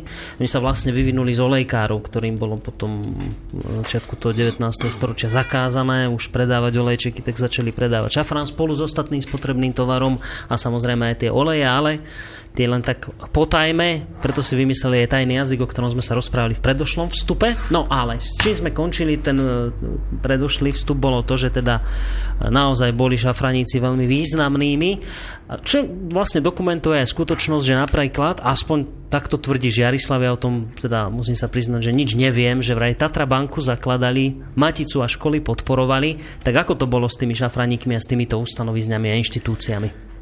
No v podstate, keď eh, tí naši, dá sa povedať, že horali ako z, z Turca a z iných oblastí až po tú Nitru. A, a vlastne hlavne Turec a Orava a tieto chudobnejšie kraje, tak vlastne oni vlastne zistili, že vlastne sú schopní na to, aby, aby zabezpečili svoje rodiny a vlastne na, navyše teda vlastne im ostalo niečo, niečo, tak vlastne by som povedal, že to je dneska dôležitý odkaz, že, že oni, keď zistili, že sú úspešní ako v tom hospodárstve, mm-hmm. tak vlastne začali začali uvažovať akože nad, nadosobne, alebo nad, nad, nad pudovo. To znamená 4 pudy, keď máš vlastne, že, že zaoberáš sa potravinami, teda potravinový put, hej, obranou, obranný, a zaoberáš sa pohlavím, teda vlastne množením a zaoberáš sa napodobňovaním, teda čo je v mode, tak v podstate cez tie 4 pudy ide duch. A, a potom, keď duch sa naplní, akože v základnom zmysle, alebo vlastne sa usmerní, mm-hmm. tak oni pochopili, že je dôležité, aby chránili svoj národ. Mm-hmm. A to bolo vlastne obrovské, obrovský prínos vlastne týchto ľudí, že vlastne oni začali ako nejakí ľudoví liečiteľa s, tým, s tou materiálnou duškou a vlastne s, s tými nejakými olejkami pre paničky. A e, potom, keď zistili, že vlastne ich e, ich plody akože sú, sú dobré a že vlastne, že, že sa v pohode uživia, tak oni začali, a, a to je zvláštne, že to sa na tom shodnú všetci tí, ktorí to skúmali, tak začali, začali oni, oni podporovať uh, spätne svoje dediny, dedina od slovo dediť, hej, svoje dedo, svoje obce od slova občina, hej, a spätne začali uh, pôsobiť tak, že nielen, že dediny obce, že posielali svojim príbuzným peniaze, lebo z toho Ruska posielali veľa, veľa peňazí a, a, a, a v tomto základe vlastne vznikla Tatra banka. Hej, že nemám teraz presne otvorenú tú stranu, vieš, lebo je to strašne veľa tých stran, ale vlastne mm. v tej knihe, ktorú som spomínal, tak je to trošku viacej popísané v, v časoch, ale vlastne Tatra banka súvisí aj vlastne s Maticou Slovenskou, s gymnáziami a s ďalšou vecou. Že je celkom vtipné, keď vlastne z národného obrodenia vznikne nejaká Tatra banka a potom niekto za jeden deň sprivatizuje, vieš. Mm. akože ju predá vonku. To viacero vecí takto vlastne, dopadlo na v podstate aj, aj keď Matica vlastne sa tu zbiera, ja neviem koľko, desiatok rokov vlastne, eh, keď, keď opomenieme zákazy Matice, keď vôbec nemohla pôsobiť, tak je, nejaká obrovská matičná knižnica a vlastne ten istý, tá istá vláda vlastne, ktorá sprivatizuje Tatrabanku, tak vlastne zoberie Matice vlastne aj knihy. Je to, to, to je veľmi nepríjemná vec v podstate, lebo toto je národné dejstvo, ktoré si vlastne tí ľudia uchovajú, kto- na, na ktorú dávali vlastne všetko, čo zarobili, okrem toho, aby bola ro- rodina živá, a niektorí skupovali pozemky v okolí, vieš, hmm. ale niektorí dali skutočne tie peniaze ešte na, na, na veci ďalšie a tí šafranici mali dosť podstatný vplyv na, na, na podporu Matice a troch slovenských gymnázií. Hej, teda vieme o tom, že začiatkom, eh, alebo teda okolo roku 1830 bola vyhlásená eh, tá prvá vlna maďarizácie. S tým, že jeden boh, jeden, jedno Uhorsko, jeden kráľ, hej? Mm-hmm. A teda jeden jazyk. Jeden Maďar, hej, všetko jeden, jeden Maďar, vieš. A Slováci vlastne boli vlastne e, týraní ako v školách deti a v podstate dospeli tiež a bola vy- vyhlásená maďarčina za úradnú reč, akože celého Uhorska, hej. Potom druhá vlna nastala po vyrovnaní po roku mm, 1867 a v podstate tretia vlna nastala niekedy mm, po roku tých 1900. Ako dosť drsná tiež tretia vlna ešte vlastne byli tam deti, vlastne ľudia v školách za to, že povedali slovensky niečo. Hmm. Prisahali, že musia žalovať na spolužiaka, že povedal slovensky. A doslova vtedy celý Gemer vlastne sa už v prvej vlne začal po- pomaďarčovať a potom ďalšie kraje. A tí Slováci to, to, to trpeli ako veľkú krivdu. Hej. Oni neboli s tým e, zmierení v žiadnom prípade. A tí, ktorí už mali vplyv, tak sa snažili, aby ten slovenský duch, ktorým oni cítili podľa mňa nielen národ, ale Boha, prírodu. Hej. Lebo príroda, olejkár, liečivá bylinka Boh. Pre neho nebol Boh kostol. Aj keď tu máme v, v konci tejto knihy vlastne rôzne verše, tak napríklad aj, aj kostol, aj farára akože nazývajú nie, nie lichotivým názvom v tom mm. šafranickom slovníku, vieš. Oni vnímali ako posvetnú silu z prírody. A v podstate v podstate, eh, keď, keď, keď vnímali tú posvetnú silu v prírody, tak vlastne eh, on, oni, to vnímali ako, že hlbokú úražku na cti, keď im niekto bral ich vlastný jazyk, ich vlastné piesne a vtedy každý vedel spievať. Vtedy, keď by som prišiel do štúdia, ktoré vlastne nebolo a spýtal sa čo vás, že či ideme uh-huh. na tú pesničku, tak hneď by všetci ako sa chytili. Ani vieš. by sme nemuseli nič tlačiť. Nič, len by si povedal, že ktorú, jasné. hej. Hej. A už by išlo celé štúdio, vieš. Takže prakticky by, by bolo trošku ťažko s nahrávaním, bo kto by to chcel nahrávať, keď každý spieva. Hm. Ale vlastne štúdia by boli v kríze, no ale možno, že nie, možno, že naopak, že by mali veľa práce. Ja. Záleží, či by sme to vyvážali, alebo nie. Ale vlastne to je taký polovtip. Hej. Ináč, keď som uh, v Kokave povedal vlastne tým fujaristom, že teda, že či sa, som sa spýtal, či sa ich predávajú ich fujári a oni hovoria, no tak, že ani veľmi nie, že po cenu idú. Hovorím, tak pozri, synov máte v Nemecku, tam, tam, tam. A boli za mnou Maďari, že by, s- že by som im predal mesačne 30 fujár. No tak prečo by mali Maďari mať v Nemecku obchod na etno, etnoshop s našimi fujárami? Tak založme my od, obchod, hej. Spojite sa a e, založíme prevádzku v Nemecku a vaše deti budú učiť, ako v tých etnoshopoch. No, e, a čo si na to povedali kukavčania, fujaristi? ale že nie, že to akože ne, že to, to, to Že radšej tým Maďarom, hej, predáme. Ne, ne, nikomu, akože... Či, či nikomu Ne, tak, nikomu, ale- nič nedáme nikomu. Nie, akože oni sú dobrí chlapí, Hej. len akože my Slováci ro- e, rozmýšľame akože latinsky povedané defenzívne, a nie vlastne uh, ofenzívne. My sa bránime, my, my no. sa stále bránime, že tí, Hej. to sú tí zlí Maďari, Židia, alebo vlastne Nemci, alebo Hej. ďalší, ktorí nás utlačajú, ale ani zafra sa ti nepôjde niekde a nespraví tam niečo. Hej. A tí olejkári, e, jednoducho šafrani si to spravili, rozumieš? Preto máme tento štát. Lebo vlastne oni to spravili, oni, si, on, oni sú tu popolovári, rozumieš, ktorí odišli ako mladý, mladé ucho, rozumieš, išiel, išiel s tým šafranikom, naučil sa všetko, čo mohol, išiel do ďalekých krajov, v podstate riskoval tam aj život, aj všetko možné a mm. vrátil sa možno opäť o, o, o 6 rokov a potom sa oženil, hej. Najprv išiel, sa, sa bere ukazuje, že je dosť veľký ako bojovník v dobrom zmysle, mm. lebo však on nesnínal tam ľudí, vieš, on išiel akože ne, niečo spraviť a potom oni zistili, že, že to vedia spraviť a tie e, vlastne napríklad akože tá, vlastne ten rod Orsagovcov vlastne vyše 100 ako tých obchodných domov nakoniec. Ale, ale vtip je v tom, že ten napríklad Orsag je spomínaný v tejto knihe, že on, on si to nedržal pre seba ako nejaký veľký podnikateľ, ale on mal systém na to, ako dať podporu začiatočníkovi, ako vozovníkovi, aby sa on stal sám, sám samostatným obchodníkom. A mu za, za nejaký, akože, dá sa povedať, maličký úrok uh-huh. dával vlastne prostriedky, aby on sa mohol osamostatniť a mohol si zvoliť, či bude v jeho sieti alebo nie. To dneska neexistuje, rozumieš? No, tak to boli... a, a, a, takto Slováci sa uchopili veci uh-huh. a zakladali doslova v Rusku slovanské domy a potom v podstate, už neviem, či už tam môžeme alebo ešte nie, ale vlastne prečo Poďme, nie? Jasné. Potom vlastne oni v podstate podporovali dokonca československé legie, ktoré sa, ktoré sa pozdĺž tej magistrály vlastne chránili, to v tej knižke už nie je, to je v iných knihách, Vároš a ďalší, chránili vlastne ten cársky poklad a vlastne hmm. v podstate dokonca, že podľa niektorých zmienok ako rokovali s cárom, a, a vlastne snažili sa o to, aby, aby, aby Slovensko bolo, dá sa povedať, vyňaté z Uhorska. Hej? A na to boli vlastne potom už dve cesty, alebo viacero ciest, ako tri najmenej, ale že akým spôsobom. Ale vlastne tie československé legie boli doslova hmm. podporované ešte tými obchodnými domy, domami slovanskými, ktoré vlastne tie slavianské magazíny, tie vlastne e, podporovali tí Slováci v Rusku. To inak toto, čo presne hovoríš, to sa naozaj môžete dočítať aj na internete, tam do toho dosť popísaného. Aj keď naozaj o týchto šafraníkoch asi málo kto na Slovensku, žiaľ Bohu, vie.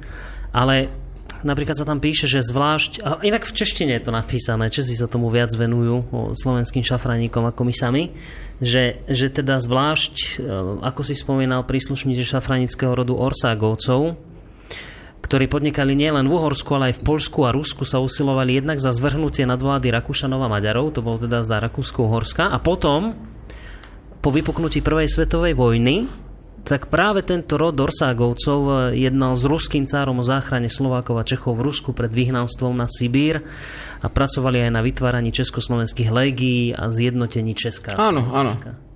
Zaujímavé. Kde oni, ako, ako sa oni dostali k takémuto vplyvu? Lebo jedna vec je, vieš, mať peniaze, že rozumiem, že ten šafrán predávali a, a domáce potreby a tak a, a nejaké tie peniaze zohnali, ale ako sa im podarilo zohnať takýto vplyv v podstate politicky tým šafraníkom? To je jednoduché. Oni išli vlastne od ihly. Ľudia potrebovali ihly, nožnice, nože, ďalšie veci, rozumieš, všetky, tak to áno, ale vlastne tá ihla nožnice, ako nôž, to, je, to sú bytostné veci a vlastne oni boli tí, ktorí zobrali ten voz, naložili a preniesli tam, kde to potrebovali. A dávali to za rozumnú cenu, lebo vlastne tam bola stále konkurencia, rozumieš? Vlastných aj cudzích. Mm-hmm. Takže vlastne vtedy, ako sa nevyhovárali, že ja som také hladovej doliny a nemám čo a toto. Áno, tak v podstate, ale zobrali si, prečo vznikli hladové doliny? Hej, napríklad na Spiši, hej. Napríklad e, Krompeská zbúra vznikla v Hnileckej doline, hej. Hnilec nemá žiadny folklór, nemá žiadny kroj. Hnilecká dolina nemá vôbec žiadne folklórne veci. Pretože tam bolo vlastne baníctvo ako nemecké slavné. Mm. A v podstate potom to prešlo vlastne pod Československé, vlastne potom akože v Československej republike, hej, pod, pod Československé velenie. Prerušili sa styky, dajme tomu, s Polskom a s inými obchodnými partnermi. A potom vlastne prišlo k tomu, že, vlastne, že, že, že ten priemysel, takisto ako v Afrike, je to ten istý problém, čo bol u nás, tak, tak jedného dňa povedal, tak to videnia už nám to neuplatí, hej. Mm-hmm. Naša automobilka ide preč. Hej. A zrazu tí ľudia sú zvyknutí na to, že ráno vstane, ide do roboty, príde domov, má peniaze, prestane uvažovať o tom, že čo zdedil od predkov. Úplne zanikli tie remesla. Úplne na spíši v, tej, v tých hladových dolinách zanikli spojenia s pôvodnými vecami a tí ľudia sa uzavreli Takisto ako túto v Otekači vedľa, hej, akože vedľa Kokavy napríklad. Tam, to tam sa boli volá, sklárne dlhé roky. No, no a to sa volá vlastne Dolina samovrahov. Každý rok sa tam niekto obesí na kľúčke a podobne. Lebo v podstate tam ten priemysel sa ukončil mm. a tí ľudia ostali v úplne bezúčastnom postavení. A okrem toho, že vlastne, že, že, že trošku sa vtedajší akože štát, ktorý vlastne sa venoval vlastne ten konverzii veľmi odhodlane a iným veciam sa tak menej ako venoval, tak v podstate okrem toho ešte oni upadli do bezútešnosti vlastnej. Rozumieš? A, a tieto dediny, o ktorých hovoríme, tie neúpadli. Tie sa snažili pozdvihnúť nejaké dedičstvo predkov, mm. ísť, zobrať sa a urobiť niečo, možno aj nové, ale vlastne na základe toho, čo už videli. Mm. A vlastne oni neúpadli. Jednoducho, oni prinesli vlastne, oni sa nevzdali, oni prinesli užitok.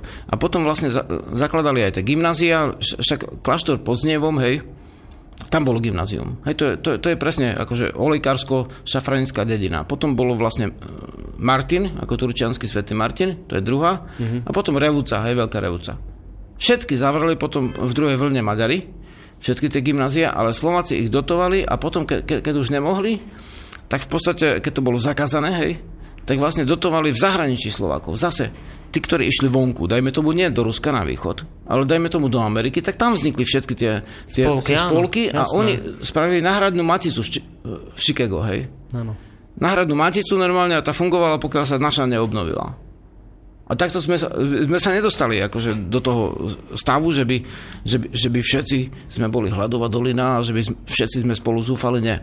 My sme sa navzájom podporili a naši krajania, ktorí boli vonku, podporili tú kultúru, čo je dneska. A podľa mňa to je výzva, že vlastne aj tí, čo sú dneska vonku, môžu tiež podporiť kultúru, ktorá je tu. A nie cez ministerstvo, ale dokonca priamo. Mm-hmm. Máš rád nejakého hudobníka, alebo ideme vydať niečo a podporím to, rozumieš? Mm. Si vonku, podporíš to a spätne ťa podporíme my a robíme spoločnom strany duchu, že, že v tomto Slováci boli vtedy lepší ako, ako keby, ako mm. dneska. Hej, dneska, ale- sa, dneska je to také, také uspaté.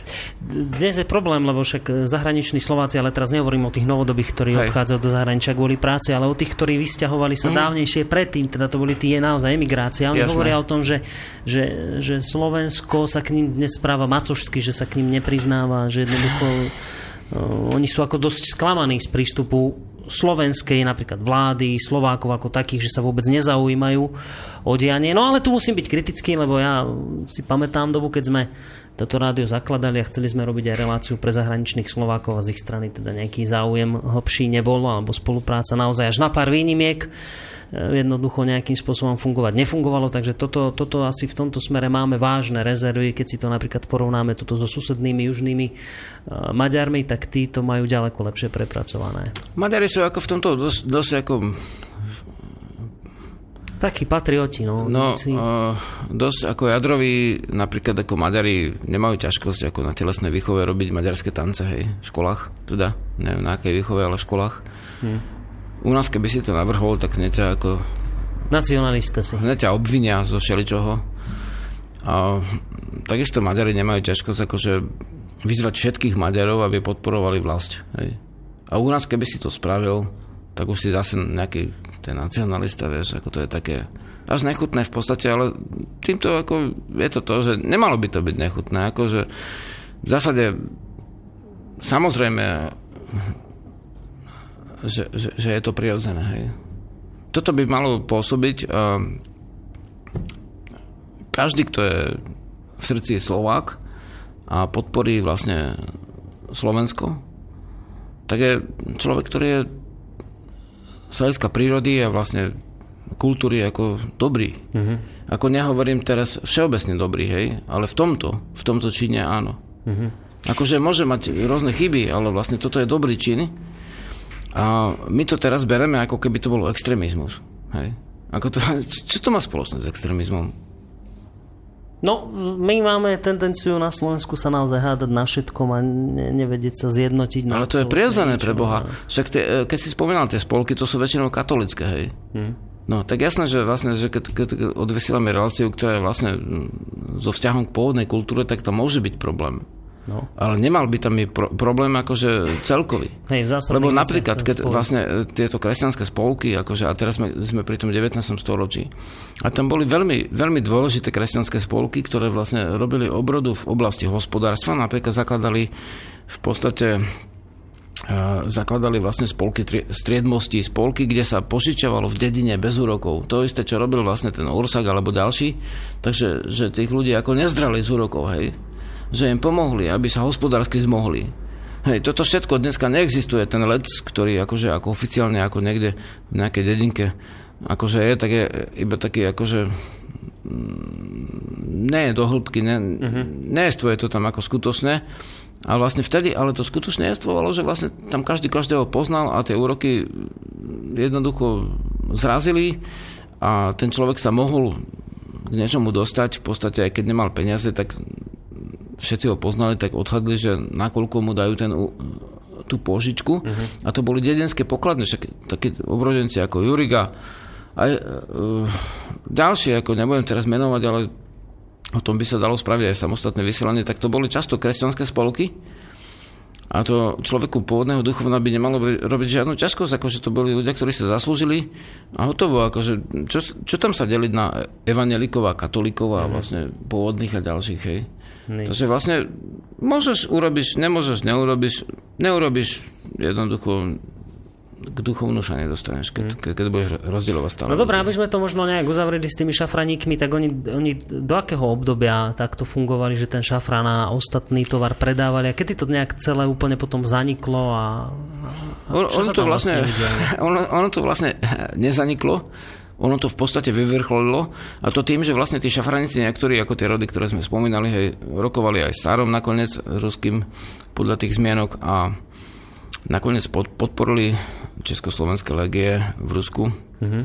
Neviem, do akej miery si o tom počul, ako na, naši či- čitatelia asi málo. No však povedz niečo k tomu, že ešte máme čas nejaký. No tak v podstate to je otázka, ako čo robil Štefanik a ďalší ľudia ako v zahraničí. No. Môže byť? Jasné. Napí, závodní. Tak vlastne my sme boli oficiálne stále vlastne v tom Uhorsku alebo Rakúsko-Uhorsku a, na Slovensku bolo niekoľko prúdov ako obrodeneckých, ako národných. E, boli tu vlastne slovenský už v tej dobe ako kedysi ako takto, že vlastne, že Štúr, vieme, že No. Štúr vlastne začal obrodu jazykovú. Hej. Mm-hmm. Súčasne ako duchovnú, ako teológ v podstate vzdelaním, tak začal sa zaoberať pôvodným slovanským duchovnom a čo vieme v jeho statiach o estetike, o slovanskej estetike. A potom vlastne mal kopec žiakov, medzi ktorých patril vlastne Dobšinský, evangelický farár, hej, a ďalší, tak Štúr vlastne presadil strednú slovenčinu ako základ jazyka, mm-hmm. aj slovenského. A chatala tam trošku ako tie jery, tie y, on tam to, to dal, ako Štúrovi to, Štúr, Štúr písal iba meké i, hej. Mm-hmm. No a súčasne e, Štúr sa snažil a celý ten prúd, ktorý strhol, tak sa snažil o, o oslobodenie z podanstvo to bolo od Štefana, ktorý sa označuje ako svetý, ten, ktorý dal Uhorský kráľ. hej, vydobať oči Vazulovi a odťať ruky ďalším. A tak, tak vlastne mm, Štúr sa snažil zmierniť dôsledky tohto mm, dá sa povedať voči nám ako nepriaznivého človeka. A tým, že vlastne Slováci sa takisto ako iné národy Európy dostali do podanstva, ale nie až do takého tvrdého často, lebo mohli nosiť napríklad vlasy, tu nejakú osobnú zbraň ako valašku a ďalšie veci, ktoré v Anglicku alebo v Japonsku by ťa na meste mohli stiať, hej, keby si to mal. Takže vlastne to bolo také miernejšie poňatie s, s veľkým uh, uchovaním pôvodného duchovna, oveľa väčším ako, ako keltské v západnej Európe, hej, to sa nedá porovnať. Mm-hmm. No a ten cár, e, teda čo tam oni? Tí šafraníci s ním vyjednali? S kým? Lebo k tomu si sa chcel dostať, k tomu cárovi, nie ruskému. No. No a teraz vlastne Slováci pochopili, že, že napriek e, ústretovosti Viedne, mm-hmm. napríklad vlastne František Jozef II, tuším, neviem, či tisíc nejakých tých menových jednotiek daroval Matici, tak nemôžu čakať ako s, uh, s naplňanými svojich akože národnostných práv. Tak v podstate uh, potom začali ako cieľavedome vydávať, no to začalo už vlastne Hurban, ako vydávať slovenské národné noviny, hej. Predtým v Budapešti vydával iný vlastne denník a, v podstate oni začali vydávať ako dve krídla na Slovensku, ako katolické a evangelické, ako svoje e, tlačoviny mm-hmm. a začali robiť obrodu a snažili sa, aby Slováci neprepiali peniaze v krčme, aby, aby, aby niečo mm, pre tú kultúru obetovali. Hej.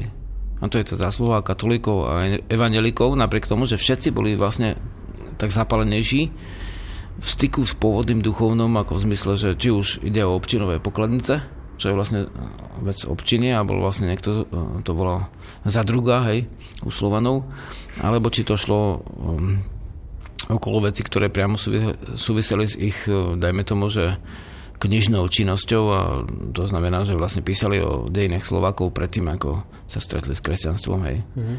Takže vlastne e, boli tie, tieto dva hlavné prúdy, ako katolický a evangelický. Hej. No. A vlastne začiatkom 20. storočia sa očlenili vlastne katolíci, katolíci od evangelikov a v podstate stále trvali na e, naplnení Vlastne obidva prúdy, jeden viacej možno, že v určitom období, druhý menej na naplňanie vlastne tých národných uh, kultúrnych práv. Mm-hmm. A v podstate uh, v Clevelande bola spísaná vlastne zmluva o Federácii Čechov a Slovakov. Hej. A pár rokov potom v Pittsburghu bola Pittsburghská dohoda, ktorú podpísal Masaryk ako počeštený Slovák z Moravského Slovacka od Hododina, tak vlastne Masaryk tvrdil, že nie je slovenský národ vôbec. Ale nakoniec ho zahraniční Slováci, ktorí boli v Amerike, donútili, že keď chce s nimi rátať, tak musí podpísať dohodu o federácii, potom o autonomii. On vlastne Masaryk ako potom obidve tie dohody poprel a vyhlásil za podvod. No až kým mu neprinesli originál americkí Slováci ako z Pittsburghu. Takže vlastne potom došlo k tomu, že vlastne ďalší Slovak, okrem Hlinku, ktorého väznili Maďari ako niekoľko rokov, niekde v Segedine, tak v podstate bol, bol Štefanik. A Štefanik v podstate bol pôvodne ako vôbec nie vojak, a nebol ani politik.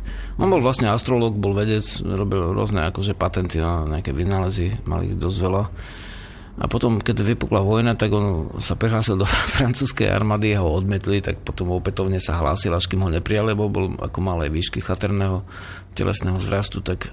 On mal aj zdravotné problémy, dosť vážne. Celý život, ale vlastne potom to doťahol ako na generála a vlastne v Rusku bol, vlastne verboval Slovaku v Amerike, v iných krajinách a potom vlastne pôsobil ešte v Rusku, keď bolo zle, tak tam prišiel, ešte zdroje tvrdia, ako že dodnes som tie knihy nenašiel.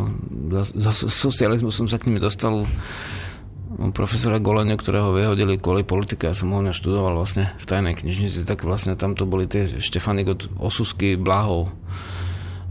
Také dva diely, také hrubé knihy Štefanik, no a tam, tam bolo písané o tom, že ako pôsobil, ako vlastne dostával tých československé legie z Ruska. Mm-hmm. A vďaka tomu, že vlastne sa podarilo vlastne Čechov a Slovákov v zahraničí v podstate naverbovať, tak vďaka tomu mohol vzniknúť vlastne Československý štát, lebo tí Česi a Slováci, Slováci a Česi si vlastne tú slobodu doslova akože vybojovali vtedy. A vtedy vlastne tomu napomohli práve tie šafranici, že oni podporovali tie legie. Mm-hmm. A ne, niektorí, čo boli v Rusku ako usadení, niektorí podpísali dohodu so samode, s, s carským Ruskom, hej, tak vlastne títo ľudia vlastne v podstate prišli doslova do, do diania, to by sa dalo menovať, ale teraz asi to ako nebudeme robiť, do toho diania, toho, toho tvorenia toho, toho národného štátu alebo československého dvoj národia, alebo ak Morákov aj Troj, lebo vlastne Štefanik okrem toho, že bol nahnevaný kvôli tomu, že Beneža Masaryk ho vlastne oklamali v otázke v podstate autonómie Slovenska alebo federácie, po, potom už aj autonómie, tak vlastne okrem toho tam bola aj dohoda o, a toto by inak o autonómii Moravia tak na tým podkarpatskej Rusy. No, takže vlastne, to môžeme urobiť o tomto no, práve možno niekedy, niekedy No a vlastne tam to bolo také trošku smutné, akože niečo sme dosiahli a niečo sme vlastne stratili a v podstate určite, určite ten vývoj bol dobrý. A bol dobrý aj vďaka tomu, že vlastne tí ľudia s tým vzťahom k prírode, hej. Vtedy ešte to všetko nebolo vôbec definované, nikto nehovoril o tom, že vlastne štúr je, štúr je pohan, lebo hovorí o Brahmovi a slovanskému bohovi. A nikto to ako neriešil ako až tak veľmi, hej. Dobšinský mm. si nemohol vydávať svoje povosti, ktoré dneska sú označené ako rozprávky, ale vlastne vtedy to, to bola úplná akože veľká vec, že vlastne Slováci si uvedomili, že môžu písať svojim jazykom, hovoriť svojim jazykom. Nemali byť byť za to bytý, hej. Tie deti môžeš dať do školy a môžu hovoriť materskou rečou. Vieš. To je obrovská vec. Ako dneska si to nevieš uvedomiť bežný človek, ale toto sa vlastne Írom Škotom a iným Keltom ako Velšanom nepodarilo. Hej, teda tým Írom, čo sú v Írsku, hej, ale vlastne Škotom, Velšanom, Estonia, ani Bretoncom. Hej. Takže vlastne tí Kelti vlastne to prehrali a my mm-hmm. sme to vlastne ochlb ako Udržali. zvládli, jo, hmm. akože dneska. No, tak takto pozitívne skončíme dnešnú reláciu, ktorú už aj tak časovo trošku preťahujeme. E, na záver si dáme pesničku naživo? Dáme si CDčko. No dobre, tak CDčko si dáme, to bude e, pri prastarom dube. Pesnička vieš?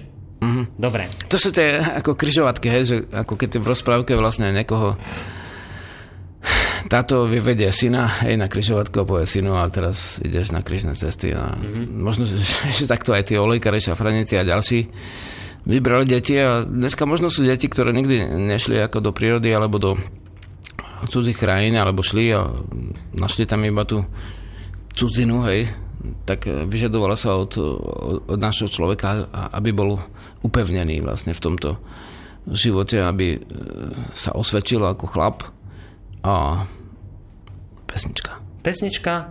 Ďakujem ti veľmi pekne, že si prišiel, Žiarislav. Budeme sa počuť opäť o týždeň, v útorok. Máme už nápad, e, aká téma to bude, alebo ešte sa dohodneme? No, nápad by bol. No. buď, buď, buď to budeme vetviť ako smerom uh, k remeslám, alebo mhm. smerom k vývoju. A to znamená tieto veci, ktoré sme začali. Počkaj, vývoju čoho? spoločenstva. Ja tak, no dobre, tak v konečnom dôsledku môžu zase rozhodovať aj poslucháči, mm-hmm. čo skôr by si prijali. Opäť môžete písať na mail divá zavináč ved.sk .sk, prípadne na boris zavináč slobodnyvysielac.sk akú tému by ste chceli počuť, my si to so Žiarislavom skonzultujeme. A štvrtok dáme vedieť. A vo štvrtok. Dovtedy sa snažte. Počkaj, vo štvrtok? No. No, do štvr- no štvrtok by sme už mohli vedieť, no. alebo okolo piatku, že čo teda, objaví sa to na stránke ved.sk, aká téma bude. Dobre, takže záverečná pesnička, vieš? Ešte pekný deň vám praje Žiarislav s Borisom. My sa ešte počuť budeme v inej relácii, takže majte sa zatiaľ pekne. Tak sa držte, ahoj.